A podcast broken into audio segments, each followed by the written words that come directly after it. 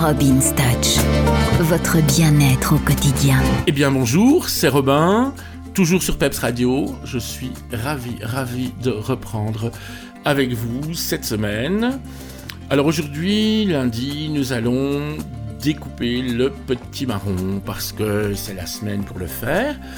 Alors vous allez me dire, oui, mais enfin tout le monde sait découper un petit rond, etc. Moi j'aime bien les petits marrons parce que euh, je trouve que la chair est beaucoup plus tendre, le goût est beaucoup plus, plus fort que le potiron. Mais c'est une affaire de goût. Hein. Alors, les petits marrons ont l'avantage de ne pas être trop gros. Alors, on coupe d'abord le chapeau, on les évide, on les creuse. Ensuite, on laisse les enfants s'amuser un peu et faire euh, des yeux, une bouche, des petits trous, euh, des machins, un petit peu, voilà. Et puis, euh, on leur met à l'intérieur, on laisse sécher peut-être un petit peu, ou on met du scotex pour absorber un petit peu. Ensuite, on peut mettre une bougie.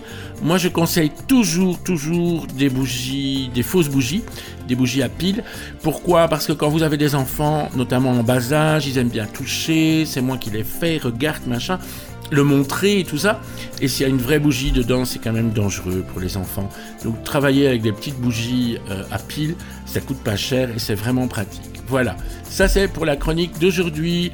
Demain, je vous expliquerai comment faire votre soupe de petits marrons et comment la servir. Allez, bonne soirée sur Pax Radio.